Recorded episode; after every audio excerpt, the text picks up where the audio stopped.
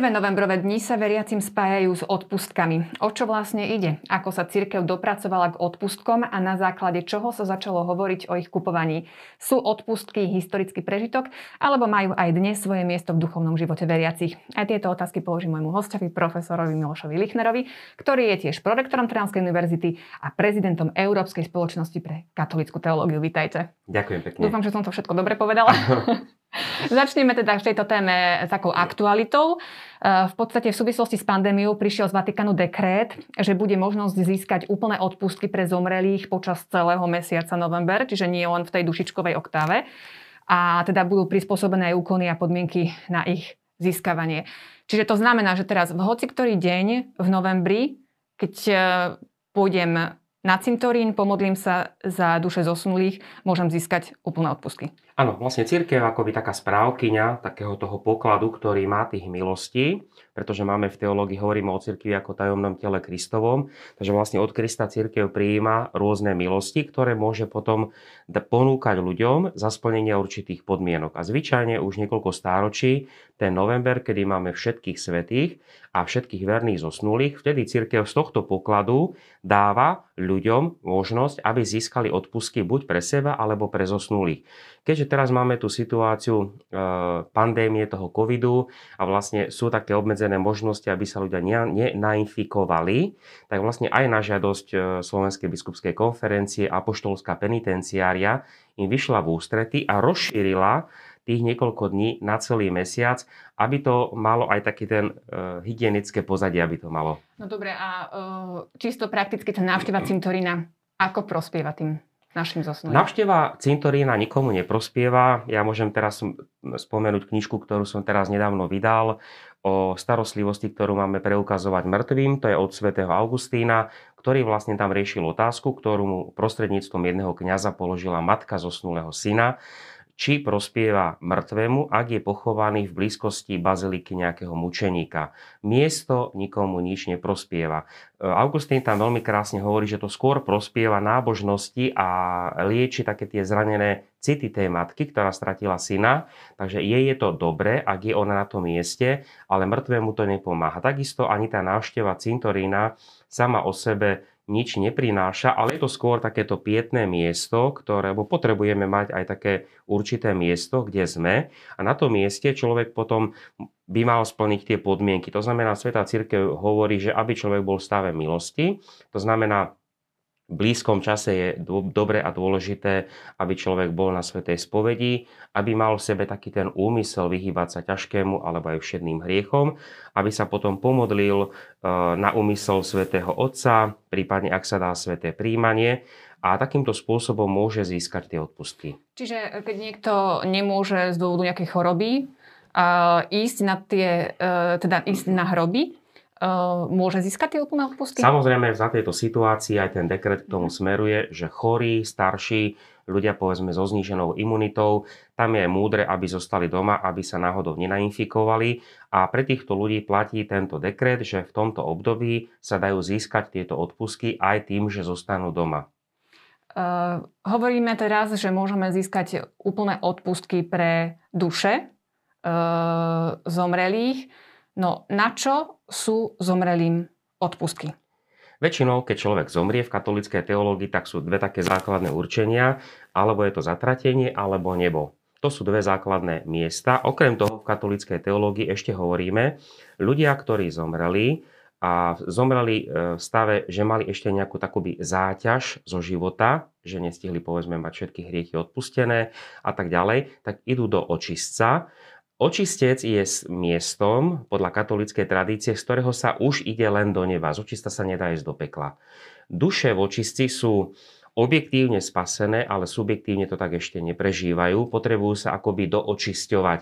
A týmto e, ľuďom, alebo týmto dušiam, my môžeme pomôcť tým, takou solidaritou s nimi, ako voľa kedy na dedinách, keď e, ľudia potrebovali pomôcť, tak si navzájom ľudia v dedine pomáhali. To znamená, aj táto náuka o očistci a o odpuskoch nám pripomína, že e, katolická církev nemá len živých členov, ktorými sme my, ale že má aj oslávených, ktorí sú v nebi a takisto tých, ktorí sú v stave očisťovania, že toto je tá celá církev. Čiže my im pomáhame odpustkami e, k tomu očisťovaniu. Ako vieme, že tá naša duša, pre ktorú získavame tie odpustky, vlastne tie odpustky potrebuje, alebo koľko ich potrebuje? Myslím si, že veľmi ľahko to teologicky môžeme e, rozpovedať. Vieme o Pane Mári, ktorá bola bez hriechu, aj bez všetného. Ostatní ľudia, e, ako žijeme, e, sme hrešiteľní ľudia, bohužiaľ, častokrát padáme, potrebujeme odpustenie a s tým, keď zomierame, tak vlastne odchádzame aj s určitým takým balíkom, ktorý je a toto potrebuje, zhruba každý človek potrebuje tú našu príhovornú modlitbu. Lebo náuka o odpustkoch je vlastne to, že sa prihovárame e, za týchto zosnulých. Odpustky sa ale nezískavajú len pre zosnulých, to sme si aspoň v krátkosti teda vysvetlili, ale ako to, ako to funguje, ale aj pre živých, seba. Ale len pre mňa, nemôžem pre uh-huh. iného živého. Podľa katolíckej kresťanskej tradície odpustky za živých môžem pre seba, ale nie pre iného živého. A v prípade mŕtvych za tých zosnulých, blízkych, ktorí sú mi alebo neznámi, ja častokrát ľuďom odporúčam aj pri Svetej spovedi, pomyslíte v modlitbe aj za tie duše v očistci, ktoré povedzme zomreli bez nejakého príbuzenstva, za ktoré sa nikto nemodlí, aby sme takýmto spôsobom mysleli aj na tých všetkých opustených. Taká solidarita. Ano, čiže toto je situácia, ktorá je dnes v týchto dňoch. Ano. Poďme trošku k odpustkom, ktoré môžeme získať pre seba. Na čo ich vlastne potrebujeme. Je to niečo, že keď teda sa naša duša ocitne v očistci, tak jednoducho si vieme dopredu nejako zabezpečiť to, aby to očisťovanie teda prebehlo? V Evangeliách máme veľa takých správ, kedy Kristus vyzýva veriacich, tí, ktorí ho počúvajú, aby sme si kvázi ako by robili zásluhy pre Božie kráľovstvo. Dobre, všetko je milosť. Aj Božie kráľovstvo, aj všetko. Aj tieto modlitby sú len prejavom toho, nie, že sa automaticky niečo stáva, ale je to skôr uh, akési taký forma Božej milosti. Odpusky sú sveteninou, teda nie sviatosťou, sú sveteninou, ktorú církev ponúka z tej veľkej milosti. To znamená, církev ponúka ľuďom túto milosť, ktorú my môžeme prijať a môžeme sa modliť za seba alebo za zosnulých, môžeme ich takýmto spôsobom vyprosovať a Boh na to zhliadne a prihliada vlastne akoby spätne na tú svoju milosť, ktorú ktorá prechádza našim životom. Spomínali ste teda, že je to svetenina. Máme tu, ale teda stále sa točíme o nejakom, e, teda o, o hriechu, ktorý spáchame a je tam nejaký následok, dôsledok, ako sa teda očistujeme. Akú úlohu tu zohráva potom spoveď? Sveta spoveď, vlastne pri každej svetej spovedi my si musíme uvedomiť, že e, hriech má dva rozmery, to znamená smerom k Bohu a smerom k cirkevnému spoločenstvu. Pri svetej spovedi nám kňaz odpúšťa v mene cirkvy a to je smerom k Bohu a potom samozrejme ešte ostáva, keďže spolu tvoríme jedno telo, každý náš hriech má dopad aj e, e, vertikálny, to znamená na celé Kristovo telo. Čiže ako Každým našim nám nie je všetko odpustené? Všetko nám je odpustené, ale človek musí vykonať aj určité pokánie. V rannej cirkvi, to si, to si musíme uvedomiť, v rannej cirkvi, keď človek prišiel s hriechom, za kňazom alebo biskupom, tak po vyznaní, úplnom vyznaní hriechov nasledovalo pokánie. Toto pokánie trvalo dlho. Od niekoľkých rokov, mesiacov, rokov až po 10 ročia, prípadne e, celoživotné pokánie bolo ktoré sa mohlo na príhovor mučeníkov, to znamená tých, ktorí boli prenasledovaní rímskou mocou, boli mučení, ale nezomreli. A títo ľudia mali veľkú váhu, tak na ich príhovor sa toto pokánie mohlo skrátiť a po ukončení toho obdobia pokánia títo hriešnici prišli za biskupom alebo kňazom, zvyčajne to bolo na Veľkú noc a boli slávnostne rozrešovaní a začlenovaní späť do cirkevného spoločenstva. V súčasnej praxi keď prichádzame na svetú spoveď, tak vyznáme hriechy. Kňaz nám povie, čo by sme sa mali pomodliť ako pokánie a potom uh, dostávame rozhrešenie a, a po spovedi konáme pokánie. Toto pokánie nám tak trošku pripomína aj to e, celoživotné, ale aj to, aby sme tak hlboko prežili takú vnútornú konverziu toho. Čiže v rámci toho pokania my môžeme získavať tie odpustky. Áno? Áno tak, tak tomu, ak to tomu správne rozumiem. Teda. Vy ste už e, trošku načrtli e, tú históriu, to, že teda už táto odpustková prax bola aj v ránej cirkvi. S odpustkami sa nám však tak pri takom prvom spomenutí spája práve obdobie reformácie. A e, mnohí to považujú, že vtedy si to teda církev vymyslela s tými odpustkami, aby takto mohla s nimi kupčiť. E, poďme teda si trošku priblížiť, ako to bolo v tom stredoveku. Poviem najskôr takto, že každá dobrá vec sa dá niekedy aj zneužiť. Chlebom, nožikom môžeme od, odkrojiť chleba a dať biednému človeku, ale nožikom môžeme aj ubližiť. Takisto častokrát to bolo v dejinách cirkvi, že niektoré dobre mienené veci boli zneužité. A v určitom období, a v tomto období, keď vznikla reformácia, niektorí predstavitelia církvy, ktorí sa potom otrhli ako Martin Luther a tak boli presvedčení, že určitý spôsob prežívania odpuskov je nebiblický a ide proti tradícii. Samozrejme, že dnes môžeme spokojne povedať, že nebola to celá prax odpuskov, pretože on nepoznal situáciu v celej cirkvi, ale časť praxe, tú, ktorú vnímal na tom mieste, kde bol, tu považoval za nesprávnu a v mnohých prípadoch musíme povedať, že mnohé tieto upozornenia zo strany týchto stredovekých e, reformátorov boli oprávnené. A církev na to reagovala aj v Tridentskom koncile, kde teda odsúdila ich názory, ale zároveň sa snažila aj to, čo bolo nesprávne v niektorých oblastiach ohľadno odpuskov, prípadne iných sviatostí, to sa snažila církev e, opraviť Práve vtedajší pápež Leo X vyhlásil, že tí, ktorí e, venujú v rámci nejakého pokania príspevok na dostávanie e, chrámu svätého Petra, tak budú môcť získať úplné odpustky. E, nebolo toto potom teda chápané tak, že mnohí tí kazatelia boli takí až príliš horliví v tom, aby, aby zdôrazňovali práve to, že čo všetko môžu za ten a ten odpustok dosiahnuť a potom v súvislosti aj s nejakými príspevkami, almužnami. Treba si uvedomiť tak, že tá stredoveká formácia kléru nebola ako dnes, že chlapci sú povedzme 5-6 rokov seminári. tá vzdelanostná úroveň kléru bola v niektorých oblastiach veľmi nízka, preto aj tí potulní kazatelia, ktorí hovorili o odpuskoch, tak hovorili častokrát veľmi nesprávnym spôsobom. To aj dnes napríklad na sociálnych sieťach ako profesionálny teológ častokrát vidím, že ľudia majú dobrý úmysel, keď hovoria o katolíckej cirkvi, ale častokrát na to pozerám hovorím, tak toto je už asi blud a schizma. Uh-huh. Takže ako aj tam sa mohlo stať, že mnohí tí kazatelia v dobrom úmysle predstavovali spôsobom, ktorý ale nebol vlastný katolíckej cirkvi. Teda na pravú mieru to dal potom Tridentský koncil? Áno. Ktorý teda nejako nanovo definoval tú náuku o odpustkoch, alebo odstránil nejaké nedorozumenia, alebo Tridentský čo vlastne koncil urobil? sa snažil presne zadefinovať, čo to znamenajú sviatosti, čo to znamenajú odpustky, akým spôsobom sa dajú získavať a tak ďalej, aby sa spravil trošku poriadok. E, máme odpustky úplné a čiastočné odpustky. E, čo to vlastne znamená?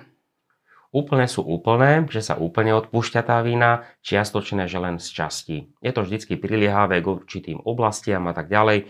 Staršia generácia si môže byť pamätá, častokrát to bývalo, ja som to ešte zažil ako dieťa, na niektorých hlaviciach to bolo napísané, že za toľko to modlitieb je toľko dní odpuskov. To bola taká určitá, e, také numerické vyjadrenie, ktoré bolo previazané na starú prax cirkvi. To znamená, že 3 dní odpustkov znamenalo, že v ranej cirkvi 3 dní človek konal kajúcnosť a tak ďalej. To znamená, že e, ako ľudia niekedy potrebujeme také presnejšie vyjadrenia, ktoré nevyjadrujú presne tú realitu, pretože to by bolo blúdne, aby sme si mysleli, že tá duša o 3 dní bude kratšie v očistci, to cirkev nikdy netvrdila, ale my sami niekedy potrebujeme taký záchytný model, alebo keď sa tak povie tak všeobecne, tak e, častokrát e, ťažko nám to padne a radi by sme sa zachytili niečo takého konkrétnejšieho, ktoré nám pomáha.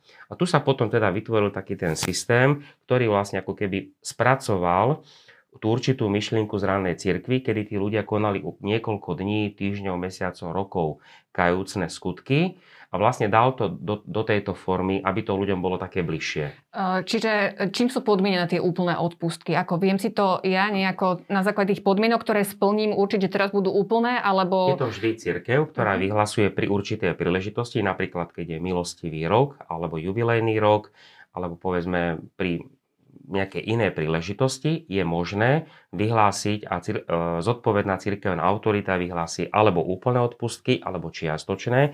A to je aj podľa tej závažnosti toho, čo sa prežíva. Napríklad, keby mm, diecéza mala povedzme tisíc rokov od založenia, čo je skutočne dôvod na veľkú oslavu, tak by mohli požiadať Rím a Rím by mohol povedzme udeliť plnomocné odpustky za splnenia niečoho.